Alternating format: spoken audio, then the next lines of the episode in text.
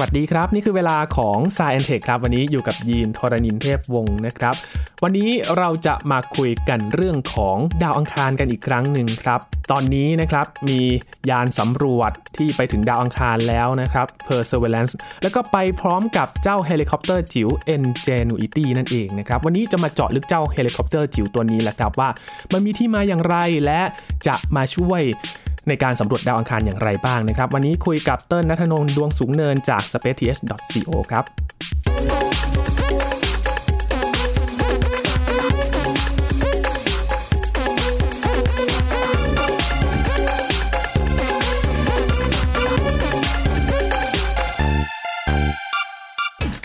ปี 2021 นะครับ เป็นปีที่จับจ้องไปที่ดาวอังคารเป็นพิเศษครับเพราะเป็นปีที่มียานสำรวจเดินทางไปถึงนะครับ แล้วก็เริ่มทำการสำรวจมาตั้งแต่ช่วงต้นต้นปีที่ผ่านมาแล้วนะครับ หลังจากที่เดินทางไปถึงดาวอังคารนะครับ ก่อนหน้านี้เนี่ยมีทั้งยานโฮฟของ UAE นะครับสหรัฐอาหรับเอมิเรตสแล้วก็ของจีนเองเทียนเวินนะครับ แล้วก็ของ NASA นะครับ Perseverance ที่เป็นรถสำรวจ แล้วก็พร้อมกับเฮลิคอปเตอร์จิ๋วติดตัวไปด้วยครับ เป็นตัวช่วยที่จะมาช่วยสำรวจจากมุมสูงนั่นเอง วันนี้จะมาเจาะลึกกับเฮลิคอปเตอร์จิ๋วตัวนี้นะครับ ว่ามันมีที่มาอย่างไร และการทำงานของ เฮลิคอปเตอร์จิ๋วที่ชื่อว่า Ingenuity นี้เนี่ยจะมาช่วยสำรวจดาวอังคารได้อย่างไรบ้างนะครับ วันนี้อยู่กับเติ้ลนัทนนท์ดวงสูงเนิน บรรณาธิการของ spaceth.co นะครับ สวัสดีครับเติ้ลครับ สวัสดีครับ พี่ยินครับครับผมวันนี้เราจะมาเจาะลึกกับเฮลิคอปเตอร์ตัวนี้กันเนาะเพราะว่าตั้งแต่หลังสงกรานต์ประมาณวันที่ 19 เมษายนเนาะที่เริ่มบินกันครั้งแรก แล้วก็เริ่มมีการทดสอบมาเรื่อยๆ เลย มีทั้งภาพ ทั้งคลิปแล้วก็มีเสียงด้วย ก่อนอื่นอยากจะถามเติ้ลหน่อยครับว่าเฮลิคอปเตอร์จิ๋วตัวนี้เนี่ยจุดเริ่มต้นของมันเนี่ยเริ่มมาจากอะไรครับของนาซาจริงๆแล้วการสำรวจดาวอังคารเนี่ยครับมันมันมีมาตั้งแต่ยุค 80 90 แล้วเนาะครับคือมีการส่งยานอะไรต่างๆ ไป แต่ว่าทีนี้เนี่ยครับยานที่ไปลงเนี่ยก็ จะมีสองประเภท คือถ้ามันไม่มีเป็นตัวล้อที่ทำให้มันวิ่งไปได้เนี่ย ก็จะเป็นในลักษณะของตัว lander ทีเนี้ยข้อดีข้อเสียของมันก็คือตัว lander เนี่ย หรือตัวที่ลงไปจอดเฉยๆเนี่ย มันง่ายกว่า คือมันไม่ต้องขยับไปไหน มันสามารถที่จะเอาอุปกรณ์สำรวจขุด เจาะอะไรกันได้เนี่ยเต็มที่เลยอืมส่วนแบบรถเนี่ยครับก็คือมันไม่ได้อยู่กับที่ละ มันสามารถวิ่งไปที่ไหนก็ได้ อย่างปี 2012นะครับที่มีการส่งยานมา Curiosity ไปเนี่ยเขาก็ออกแบบให้มันวิ่งวิ่งขึ้นไปบนภูเขาได้นะคือไปลงจอดบริเวณแอ่งแล้วค่อยๆวิ่งขึ้นภูเขาอะไรเงี้ยครับครับตัวทางด้านของมา Perseverance ที่ไปลงในปี 2021เนี่ยครับก็คล้ายๆกับตัว Curiosity ครับก็คือเขาก็ออกแบบมาให้วิ่งไปตามร่องน้ำที่คาดว่าในอดีตเนี่ยมันจะเป็นจุดที่มีสิ่งมีชีวิตอาศัยอยู่อะครับ ทีนี้เนี่ยพอมันเป็นบนพื้นดินอย่างเดียวแล้วเนี่ยอุปสรรคของมันอย่างหนึ่งก็คือเรามองไม่เห็นจากมุมสูงของมันนะฮะอืมคือแม้ว่าเรามีภาพถ่ายดาวเทียมนะฮะซึ่งตอนนี้นาซาเขาก็มีดาวเทียมที่โคจรอยู่ดาวอังคารหลายดวงนะฮะดวงที่สำคัญดวงหนึ่งก็คือ Mars Reconnaissance Orbiter ตอนนี้เนี่ยเป็นตัวที่ใช้ในการชี้เป้าจุด ในการไปสำรวจอะไรต่างๆ ของยานมาแล้วหลายดวงนะครับ แต่ว่าด้วยความสูงนะฮะจากวงโคจรเนี่ยมองลงมาเนี่ย เราก็อาจจะยังไม่ได้ข้อมูลที่มันละเอียดขนาดนั้น ดังนั้นมันก็เลยมีแนวคิดว่า เออ ถ้าเกิดเรามีอากาศยาน แต่ไม่ได้เป็นอากาศยานที่บินบนโลก แต่ไปบินบนดาวดวงอื่นเนี่ย มันก็น่าจะช่วยเพิ่มขอบเขตการรับรู้ของยานอวกาศต่างๆ เพื่อให้มันทำงานร่วมกันได้ดีขึ้นใช่ไหมฮะคือลองลองนึกภาพว่าเรามีทั้ง กองทัพบบกอยู่บนอยู่บนพื้นดินครับนะฮะแล้วก็มีกองทัพอากาศมองลงมาจากฟ้า แล้วเราก็ยังมีดาวเทียมนะฮะมีกองทัพอวกาศมองลงมาอีกอืมเราจะสามารถสำรวจดาวดวงหนึ่งได้อย่างไร้ขีดจำกัดมาก ๆ ครับพี่ครับเต้นครับอย่างที่ยานที่ไปเป็น orbiter หรือว่าโคจรรอบดาวอังคารเนี่ย ด้วยความที่มันไม่ชัด เพราะว่ามันสูงเกินไปเหรอครับ เติ้ลหรือว่ายังไงครับ เป็นเรื่องของขอบเขตทางทางด้าน optic ครับ เพราะว่ามันสูงคือปกติเนี่ยภาพถ่ายดาวเทียมเนี่ยความละเอียดเนี่ยสัก2เมตรเนี่ยถือว่าเก่งแล้วนะฮะหนึ่งเมตรเนี่ยถือว่าโอ้โหสุดยอดแล้วอืมแต่ถ้าเล็กในระดับที่เราจะเห็นก้อนหินก้อนดินเผื่อบางทีมันมีก้อนหินที่โอ้โห มันน่าไปสำรวจมากเลย น่าจะพาตัวรถโรเวอร์ของเราเนี่ย ไปลองยิงเลเซอร์ดูซิว่าไอ้ก้อนหินเนี่ยมันประกอบมาด้วยอะไรบ้าง แบบนั้นเนี่ยดาวเทียมจะให้เราไม่ได้ฮะจำเป็นต้องใช้อากาศยานที่มองลงมาจากทางอากาศ แล้วก็ระยะความสูงที่ตัว Ingenuity บินเนี่ยก็จะอยู่ในระดับที่ที่ไม่สูงมากนะฮะอาจจะไม่สูงคือถ้าถ้ามาบินบนบนโลกเนี่ยบินไม่ถึงตึกฮะประมาณบ้านไม่กี่ชั้นเองฮะแต่ว่าความสามารถหรือว่าสิ่งที่มันสามารถให้กับตัวโรเวอร์ได้เนี่ยโอ้โหมหาศาลมากอืม ก็เลยเป็นจุดเริ่มต้นที่อยากได้อากาศยานเนี่ยแหละที่เอาไปแบบเห็นความละเอียดมากขึ้นจากพื้นผิวนั่นเอง ใช่ครับ แล้วก็จริง ๆ แล้วเนี่ยไม่ใช่แค่ดาวอังคาร แต่ว่าตัวนาซาเองเนี่ยเขาก็มีแผนที่จะเอาเฮลิคอปเตอร์แบบนี้นี่แหละ ไปบินในดวงจันทร์บริวารของดาวเสาร์หรือว่าดาวพฤหัสอะไรอย่างเงี้ยครับ ซึ่งตอนนี้ภารกิจก็กำลังพยายามพยายามร่างกันอยู่นะฮะซึ่งนาซาเขาพยายามคิด think different think out of the box ตลอดนะคือ เขาคิดถึงแม้กระทั่งว่า เอ้ย ถ้าเรามีเรือดำน้ำแล้วดำลงไปในทะเลของดวงจันทร์บริวารของดาวเสาร์เนี่ย เออ เราก็น่าจะมีวิธีการสำรวจดาวอื่น ๆ ได้ในรูปแบบใหม่นะเดี๋ยวต่อไปเนี่ยเฮลิคอปเตอร์เนี่ยเป็นแค่ชิ้นหนึ่งเดี๋ยวอีกหน่อยมันจะมีเรือดำน้ำครับพี่ยินโอ้เรือดำน้ำจะมาแล้วบนฟ้านี่ได้ละเป็นดำดำลงไปบ้างครับอืมน่าสนใจเลยทีเดียวแสดงว่านาซาเนี่ยเขาก็พยายามจะคิดออกจากกรอบเดิมๆอยู่เสมอเลยครับ อืม แล้ว Ingenuity เนี่ยเริ่มสร้างกันจริง ๆ เนี่ยตั้งแต่เมื่อไหร่ครับเติ้ลเอ่อคอนเซปต์ของ Ingenuity จริง ๆ เนี่ยมันมันมีมาพร้อมกับตัวยาน Perseverance นะครับ เพราะว่า Perseverance เนี่ยเขาเริ่มวางแผนกันตั้งแต่หลังจากที่ความสำเร็จของตัวยาน Curiosity ในปี 2012นะเขาก็วางแผนกันมาเรื่อย ๆ ทีนี้เนี่ยสิ่งที่น่าสนใจก็คือตอนปี 2019 ครับ ตอนนั้นเนี่ย ตัว Perseverance เนี่ยก็ยังสร้างไม่เสร็จนะแต่ว่าเขามีการทดสอบตัวเฮลิคอปเตอร์นะฮะหรือว่าตัว Ingenuity เนี่ยทดสอบแล้ว แล้วก็ตอนนั้นเติ้ลได้มีโอกาสไปที่อเมริกาครับไปงาน MIT Space Week ที่จัดที่ MIT แล้วก็ตอนนั้นพอของ JPL หรือว่า Jet Propulsion Laboratory ที่ดูแลโครงการของทั้งตัว Perseverance แล้วก็ Ingenuity เนี่ยเขาเอาคลิปมาเปิดให้ดู ก็คือเป็นคลิปตอนที่กำลังทดสอบอยู่บนโลกนะคือเขาเขาทดสอบในห้องที่เรียกว่าเป็น vacuum chamber คือเป็นห้องสุญญากาศฮะเพราะว่าถ้าเราจะมาบินบนโลกเนี่ยคือข้อมูลมันคลาดเคลื่อนแน่นอน เพราะว่าดาวอังคารเนี่ย ความหนาของอากาศของมันเนี่ยมันแค่หนึ่งเปอร์เซ็นต์ของโลกเท่านั้นพอมันหนึ่งเปอร์เซ็นต์ของโลกเนี่ย เราต้องเอาตัวเฮลิคอปเตอร์เนี่ยฮะไปทดลองบินในในห้องที่เราเอาอากาศออกเกือบหมดเหลือแค่หนึ่งเปอร์เซ็นต์แล้วก็ค่อยๆ ลองดูซิว่าใบพัดมันจะต้องหมุนที่ความเร็วประมาณเท่าไหร่อะไรเงี้ยครับ ซึ่งผลออกมาก็คือใบพัดเนี่ยมันต้องหมุนด้วยความเร็วสูงสุดถึง 2,400 rpm ซึ่งเยอะมากๆนะฮะ ปกติเฮลิคอปเตอร์ที่ที่บินบนโลกเนี่ยเขาจะบินอยู่ที่ประมาณ 400-500 rpm rpm ก็คือรอบต่อวินาที คือในหนึ่งหนึ่งวินาทีเนี่ยใบพัดเฮลิคอปเตอร์ถ้าบินบนโลกเนี่ยหมุนแค่ 400-500 รอบ ถือว่าพอสร้างแรงยกขึ้นไปได้แล้ว แต่ว่าพอเอาไปบินบนดาวอังคารเนี่ยมันต้องบินมันต้องหมุนใบพัดถึงแบบ 2,400 รอบต่อวินาทีนี่นับว่าเยอะมากโอ้ด้วยสภาพดาวอังคารมันไม่เหมือนกับโลกด้วยใช่ไหมครับแรงโน้มถ่วงก็ต่ำกว่า ชั้นบรรยากาศก็ไม่เหมือนกันอีก มันก็เลยเป็นอุปสรรคต่อการบินด้วย ใช่ครับ แล้วก็หลังจากนั้นตัวจริง ๆ โครงการของเขาก็พัฒนาต่อเนื่องมาเรื่อยๆครับ แล้วก็โชคดีที่สามารถเสร็จทันเวลาฮะแม้ว่าจะเป็นในช่วงของโควิดเองก็ตาม เพราะว่าจริง ๆ ตอนนั้นเนี่ยตอนที่เขาเตรียมพร้อมกันขั้นสุดท้ายเนี่ยช่วงประมาณปี 2020 เนี่ยก็คือตอนนั้นโควิดก็เข้าแล้วล่ะ แล้วก็ทุกคนก็ work from home กัน แต่ว่าก็ต้องยกย่องสปิริตของทีม JPL ฮะว่าสามารถทำยาน ออกมาได้สำเร็จ แล้วก็มีกิมมิคเล็ก ๆ ก็คือเขาเอาแผ่นเขาเอาแผ่นป้ายครับเป็นแผ่นป้ายเป็นสัญลักษณ์การแพทย์นะครับ ที่เป็นที่เป็นงูฮะแล้วก็ติดเอาไปกับตัวยาน Perseverance ด้วยเพื่อที่จะแบบว่าระลึกช่วงเวลาอันยากลำบากของมนุษยชาติในการทำงานระหว่างช่วงโควิดนี้ เหมือนเป็นบันทึกประวัติศาสตร์อีกตัวหนึ่งเลยนะว่า ช่วงที่ปล่อยแต่ช่วงที่ไปถึงเนี่ยโควิดยังระบาดอยู่ด้วย แล้ว Ingenuity เนี่ยนะครับเติ้ล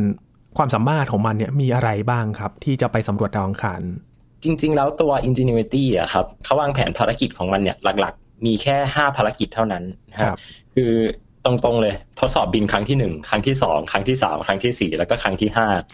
แต่ละครั้งเนี่ย แต่ละครั้งเนี่ยเขาก็จะมีการออกแบบแมนูเวอร์หรือว่าการทิศทางการบินเนี่ยที่มันแตกต่างกัน ครั้งแรกเนี่ยเขาจะเริ่มจากง่ายๆก่อนก็คือบินขึ้นขึ้นไปไม่กี่เมตร แล้วก็บินกลับลงมาค รั้งที่สองเนี่ยก็คือบินขึ้นไป แล้วก็บินไปทางซ้าย แล้วก็กลับมาทางขวา แล้วก็กลับลงมาลงจอดที่เดิมอะไรเงี้ยครับ คือเขาจะทดสอบง่ายๆก่อนเพื่อที่จะพิสูจน์ว่าเออคอนเซปต์เนี้ยมันสามารถใช้ได้จริงบนดาวอังคารนะครับ มาจนถึงครั้งที่ห้าเนี่ย ครั้งที่ห้าเนี่ยจะยากยากที่สุด เพราะว่าเขาจะออกแบบให้มันบินขึ้นไปนะฮะแล้วก็บินไปทางทิศ ทิศใดทิศหนึ่งนะที่ที่นาซาเขากำหนด แล้วก็ลงจอดเลย คือไม่กลับมาลงจอดบริเวณเดิม จะไปลงจอดบริเวณที่ใหม่แล้วนะฮะซึ่งก็บินไปไกลเหมือนกันหลายเมตรนะฮะ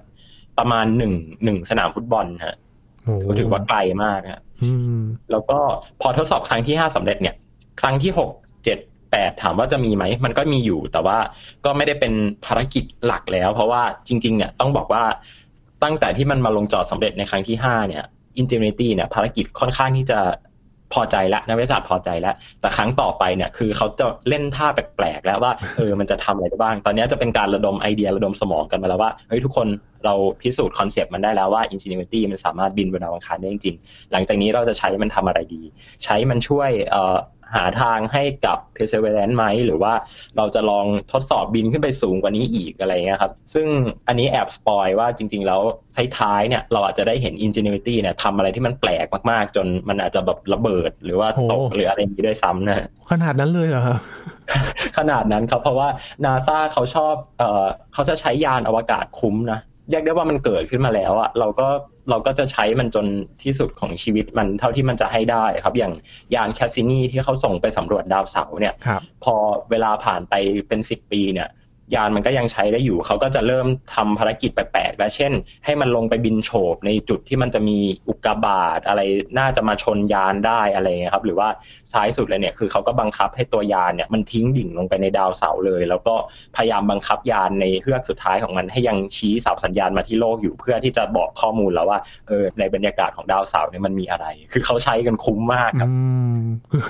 คอนเซปที่ว่าก็คือเกิดมาทั้งทีใช้ชีวิตให้คุ้มใช่ โอ้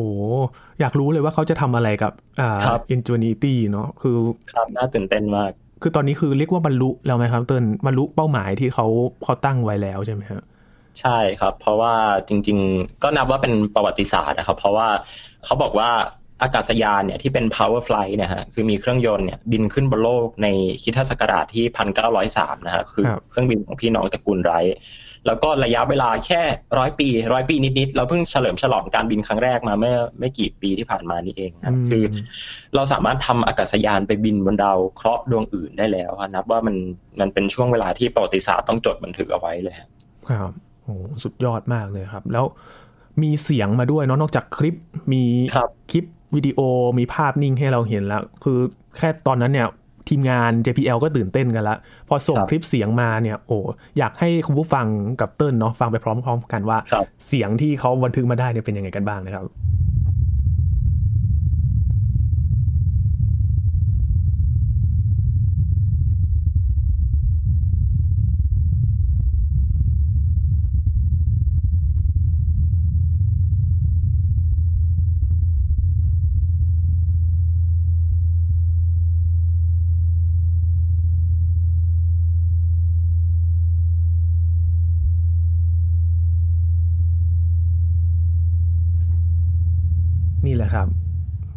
ถ้าฟังเผินๆเนี่ยอาจจะไม่รู้ว่าคือเสียงอะไรแต่อันนี้คือเสียงการบินของ Ingenuity เนาะถ้าสังเกตดีๆมันจะตอนช่วงท้ายๆของคลิปเสียงเนี่ยมันก็จะมีแบบความถี่มากขึ้นนะในการหมุนมันแสดงให้เห็นถึงการหมุนที่มันถี่มากๆเลยใช่ไหมครับต้นใช่ครับ เพราะว่าจริง ๆ ตอนที่เขาบันทึกเนี่ยคือเขาบันทึกมาจากตัวยาน Perseverance ซึ่งมันก็อยู่ไกลพอสมควร ดังนั้นมันจะบอกว่าได้ยินแบบเสียงแบบ คือคือมันจะไม่ได้ยินเสียงมอเตอร์เนาะมันจะไม่ได้ยินเสียงมอเตอร์เราแทบไม่ได้ยินเสียงมอเตอร์เลย แต่เราจะได้ยินเสียงที่มันเป็นแบบเป็นทุ้มๆหน่อยเหมือนกับอากาศมันเคลื่อนที่อะไรแบบนี้ครับ ก็เป็นอีกหนึ่งฟีเจอร์ที่ยาน Perseverance เขาติดเข้าไปคือเขาติดไมโครโฟนเข้าไป คือการติดไมโครโฟนไปกับยานอวกาศเนี่ยมันมันมันฟังดูตลกเนาะเพราะว่าเราคือถ้าเราส่งยานขึ้นไปบนอวกาศ เราก็คงแบบนึกไม่ถึงอยู่แล้วละว่าโอ้เราจะติดไมค์ขึ้นไป เพราะว่าในอวกาศมันเสียงมันเดินทางไม่ได้ใช่ไหมแต่ว่าบนดาวอังคารเนี่ย มันมีชั้นบรรยากาศเนี่ยพอมันมีบรรยากาศอยู่แอคทิวิตี้อะไรก็ตามที่มันเกิดการสั่นสะเทือนของอากาศเนี่ยมันเราสามารถบันทึกออกมาได้ ดังนั้นมันจะมีเสียงเสียงลมบนอวกาศหรือยังเสียงลมจากใบพัดของ Ingenuity เนี่ยก็ถูกบันทึกมาให้เราฟังกันได้ครับคือของจริงเนี่ยประมาณ 2 นาทีครึ่งนะครับ แต่ว่ามันอาจจะยาวเกินไปแล้วก็เลยเราตัดมาช่วงสั้นๆ ให้ให้คุณผู้ฟังฟังกันนะครับ ถ้าถ้าฟังกัน 2 นาทีนี้อาจจะงงได้ว่าเสียงอะไร เอาละครับ นี่คือ Ingenuity มาต่อกันอีกสักนิดหนึ่งเกี่ยวกับเจ้าเฮลิคอปเตอร์ตัวนี้เนี่ยพอทดลองมาถึงบรรลุเป้าหมายแล้ว แล้วเขาจะเตรียมทำอะไรไม่รู้อย่างที่น้องเติ้ลบอกไปแล้วก็มาลองดูกัน จะไปต่อยอดกับอากาศยานลำอื่น ๆ อีกไหมครับ เติ้ลหลังจากนี้โหแน่นอนครับ เพราะว่าอย่างที่เติ้ลบอกไปว่าตอนนี้เนี่ย ดวงจันทร์บริวารของดาวเคราะห์นอกวงของเราเนี่ยฮะคือดวงจันทร์ของดาวเสาร์ดวงจันทร์ของดาวพฤหัสอย่างเงี้ย เป็นเป้าหมายใหม่ของการสำรวจหาสิ่งมีชีวิต แล้วก็สำรวจหาทรัพยากรต่างๆ ครับ ดังนั้นเราเราได้เห็นแน่ๆว่าเดี๋ยวนาซาจะต้องเอายานอากาศยานแบบนี้ครับไปลองบินนะฮะคือมันมันมีหลาย concept ฮะคือเราจะใช้เป็นบอลลูนก็ได้นะฮะอย่างอย่างโซเวียตเมื่อก่อนเนี่ยเขาต้องการที่จะให้ตัวยานเวเนราเนี่ยมันลงจอดถึงพื้นของดาวศุกร์ช้าๆนะเขาใช้ใช้บอลลูนเอา แต่ว่าพอมันเป็นเฮลิคอปเตอร์เนี่ยพอมันเป็น powered flight มันควบคุมการเคลื่อนที่ได้ มันไม่ได้แบบว่าลอยไปไหนก็ไปอะไรอย่างเงี้ยครับ ก็อันเนี้ย confirm ได้ว่าได้เห็นแน่ๆ แล้วก็จริงๆนาซาตอนนี้มีแผนนะฮะเฮลิคอปเตอร์บนดาวดวงอื่นเนี่ยการส่งไปดาวดวงอื่นนะครับเติ้ลการที่ไปอยู่ไกลๆ และควบคุมเนี่ยมันมีความท้าทายยังไงบ้างครับโอ้มันมันมันท้าทายตรงที่ว่า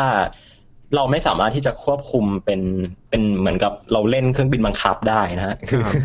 ทุกอย่างมันจะต้องทำงานด้วยซอฟต์แวร์และอัลกอริทึมที่ที่อยู่บนยานนะครับ คือดาวอังคารเนี่ยเจ็ดนาที ในการที่สัญญาณเดินทางไป เดินทางไปกลับเนี่ยสิบสี่นาที ดังนั้นความ delay ของมันเนี่ย สมมุติเรากดกดให้มันขึ้นบินเนี่ย อีกตั้งเจ็ดนาทีกว่ามันจะขึ้นบิน พอมันจะเลี้ยว พอเราจะให้มันเลี้ยวซ้ายเราต้องกดนะแล้วถ้ามันจะไปบินชนอะไรเนี่ยเราโอ้ควบคุมไม่ทันอยู่แล้ว ดังนั้น มันจะต้องฉลาดมาก ทีนี้เนี่ยความท้าทายของมันก็เลยอยู่ที่ว่าเราไม่ได้แค่ให้มันบินได้อย่างเดียว ไม่ได้แค่ให้มัน stabilize ตัวเองได้อย่างเดียว แต่ว่ามันจะต้องฉลาดพอที่จะรู้จักหลบหลีกอันตรายต่างๆ แล้วก็วิเคราะห์ภาพนะฮะหรือที่ในทางภาษาคอมเขาจะเรียกว่า image processing ซึ่งการทำ image processing เนี่ยมันจะต้องมีอุปกรณ์ที่เป็นกล้อง แล้วก็มี CPU ที่สามารถที่จะประมวลผลได้ คือ CPU ที่ติดไปกับตัว Ingenuity นะครับ อันนี้เป็น fun fact ก็คือเขาใช้ตัว Qualcomm Snapdragon 801 นะฮะ ที่มันก็คือ CPU แบบเดียวกับที่เราใช้ในสมาร์ทโฟนของเราเนี่ย Qualcomm Snapdragon 801 เนี่ย ไม่แน่ใจว่าใช้กับสมาร์ทโฟนรุ่นใดบ้าง แต่ว่ามือของเราเนี่ยอาจจะถือ Qualcomm Snapdragon 801 ด้วยเหมือนกัน แล้วก็เรื่องของแบบอุปกรณ์อะไรต่างๆ อย่างเงี้ยครับ ตัวด้านการ relay สัญญาณ คือการ relay สัญญาณเนี่ย อันนี้ก็เป็นก็ยากเพราะว่า ตัวเฮลิคอปเตอร์เนี่ยตัวมันเล็กนะฮะอย่าง Ingenuity เนี่ยให้เราลองนึกขนาดว่าขนาดของมันเนี่ยใบพัดของมันเนี่ยฮะแค่ 1.2 เมตร คือโอเคใบพัด 1.2 เมตร เทียบกับเครื่องบินจริงๆเนี่ยมันเล็กเทียบกับเครื่องบินบังคับที่เด็กเล่นกันเนี่ยก็อาจจะใหญ่หน่อย ความสูงของมันเนี่ยครึ่งเมตร อาจจะเตี้ยหน่อยแต่ใบพัดมันใหญ่นะฮะน้ำหนักทั้งหมดรวมกับแบตเตอรี่แล้วเนี่ยรวมทั้งหมดประมาณ 2 กิโลเท่านั้นเองนะครับ ซึ่ง พอยานอวกาศมันเล็กขนาดนี้เนี่ยการที่มันจะ relay สัญญาณกับโลกเลยในทันทีเนี่ยมันยากอยู่แล้ว ดังนั้นมันจะต้องมีตัวยานอวกาศที่คอยเป็นตัว relay ที่มันมีเสาที่ใหญ่กว่านั้นนะคอย relay สัญญาณกลับมาที่โลก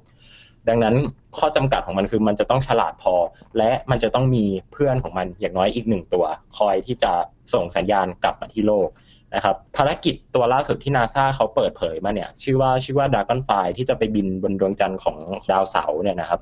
จะเป็นคล้ายๆ แบบอย่างนี้เหมือนกันครับ คือจะมียานอีกลำหนึ่งที่ช่วยรีเลย์สัญญาณกลับมา แล้วก็พอไปถึงตอนนั้นเนี่ยต้นว่าเทคโนโลยีด้านการประมวลผล การทำ image processing การทำอ่า machine learning อะไรต่างๆ เนี่ยก็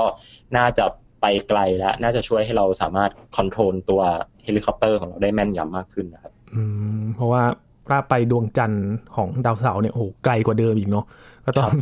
จะทำยังไงให้มันควบคุมได้จากโลกของเราด้วย ครับ พัฒนาไม่หยุดไม่หย่อนจริง ๆ นะครับ อยากให้เติ้ลเล่าย้อนกลับไปที่ไปดูงานนิดหนึ่งครับ ตอนนั้นเนี่ยได้เห็นอะไรบ้างเลยเกี่ยวกับการพัฒนาเทคโนโลยี โดยเฉพาะเทคโนโลยีอวกาศ ตอนนั้นที่หลักๆที่เขาเอามาเอามาเล่าเนี่ยมีสองตัวครับ ก็คือตัว Moxie เนาะที่เราคุยกันไปแล้วสามารถย้อนกลับไปฟัง EP ก่อนได้ ตัว Moxie เนี่ยก็ได้เจอกับ คนที่เขาทำเป็นทีมที่หลีดด้านงานวิจัยตัวนี้ครับ ที่ MIT เนาะคือเขาเขาเรียนปอเอกอยู่ เขาเป็นแคนดิเดตปอเอกอยู่ มันจริงๆต้นอยากชี้ให้เห็นตรงนี้ว่าเอองานปอเอกของเด็กต่างประเทศเนี่ยโอ้โหมันมัน wow แล้วมัน impact มากจริงนะคือ เราอาจจะคาดหวังว่าโอ้ยคนที่ทำยานอวกาศคนที่ทำเฮลิคอปเตอร์ทำอะไรอย่างเงี้ยครับจะต้องเป็นแบบ จบแล้วมีความอาวุโสสูง ต้องเป็นระดับศาสตราจารย์ด็อกเตอร์อะไรพวกอย่างเงี้ยฮะแต่ว่าจริง ๆ แล้วเนี่ยอย่างที่เติ้ลบอกไปว่านาซาเขาค่อนข้างให้ความสำคัญกับเรื่องของไอเดีย ดังนั้นไอเดียอะไรก็ตามที่มันน่าสนใจเนี่ยเขาจะดึงดึงมาเอาไว้ก่อน ดึงเด็ก ๆ พวกนี้เอาไว้ก่อน แล้วความเป็นไปได้ความเป็นไปไม่ได้เนี่ยเดี๋ยวเราค่อยมาดูกันทีหลัง เพราะสุดท้ายแล้ว ในการคิดทำสิ่งที่ยากเนี่ยคือไม่มีใครรู้หรอกว่ามันเป็นไปได้หรือเป็นไปไม่ได้ แต่ถ้าคุณเลือกแล้วที่จะทำอะคุณก็ต้องไปขวนขวายหาทางที่จะทำให้มันได้อยู่แล้ว ดังนั้นไอเดียอะไรที่มันแปลกๆอย่างส่งเฮลิคอปเตอร์ไปบินบนดาวอังคาร ส่งเครื่อง MOXIE ไปสังเคราะห์ออกซิเจนบนดาวอังคาร หรือแม้กระทั่งโครงการ Dragonfly ที่จะไปบินที่ดวงจันทร์ของดาวเสาร์เนี่ยตอนแรกมันฟังดูเป็นไปไม่ได้ทั้งนั้นเลย แต่สุดท้ายแล้วอะสิ่งที่จะบอกว่ามันเป็นไปได้หรือเป็นไปไม่ได้เนี่ยมันคืออยู่ที่ว่าคุณลงมือทำหรือเปล่า อันนี้คือสิ่งที่พอเติ้ลได้ไปได้ไปอยู่ตรงนั้น แล้วได้ไปเห็นเขา present งานกันได้เห็นเขาทำงานวิจัยกัน แล้วเติ้ลรู้สึกว่าเออตรงเนี้ย เราน่าจะเอามาปรับใช้ตรงที่มันยากหรือไม่ยากเนี่ยเราไม่ care ตั้งแต่ตอนแรก แต่เราเรารู้ว่าเออถ้ามันถ้ามันยากเราก็แค่ลงมือทำถ้าเราไม่เริ่มลงมือทำเราก็จะทำอะไรไม่ได้เลย อืมไม่ลองก็ไม่รู้เนาะว่า มันจะเกิดอะไรขึ้น ก็เลยเป็นผลงานที่เราได้เห็นกันนี่แหละ หลายอย่างเลย แสดงว่าเขาก็เปิดโอกาสให้กับ คนที่ศึกษาอยู่เนี่ยเอาแนวคิดต่างๆ เหล่านี้เอามาเอาไป adapt หรือว่าประยุกต์ใช้กันได้เลย ใช่ครับ จริงๆเเรื่องของ JPL หรือว่า Jet Propulsion Laboratory ที่เขาทำเฮลิคอปเตอร์ตัวนี้รวมถึงตัวยานสำรวจดาวอังคารของ NASA ด้วยเนี่ย มันเกิดจากว่าเด็กเขาเนี่ยฮะ เด็กที่ Caltech เนี่ยฮะ California Institute of Technology เนี่ยเขาแอบทำจรวดกันในหอพักแล้วหอพักมันระเบิด แล้วก็ไฟไหม้ แล้วผู้บริหารก็เรียกเรียกเด็กๆพวกนี้ที่ทำหอพักระเบิดเนี่ยไปคุย ตอนนั้นก็คงเดาออกโหโดนไล่ออกแน่นอน แต่กลายเป็นว่าเขาบอกว่าเฮ้ยเนี่ยพวกยูถ้ายูจะทำจรวดกันเนี่ยยูไม่ควรทำในหอพักนะ ควรไปทำนู่นทุ่งนาโล่งๆไม่ไล่ออกออืม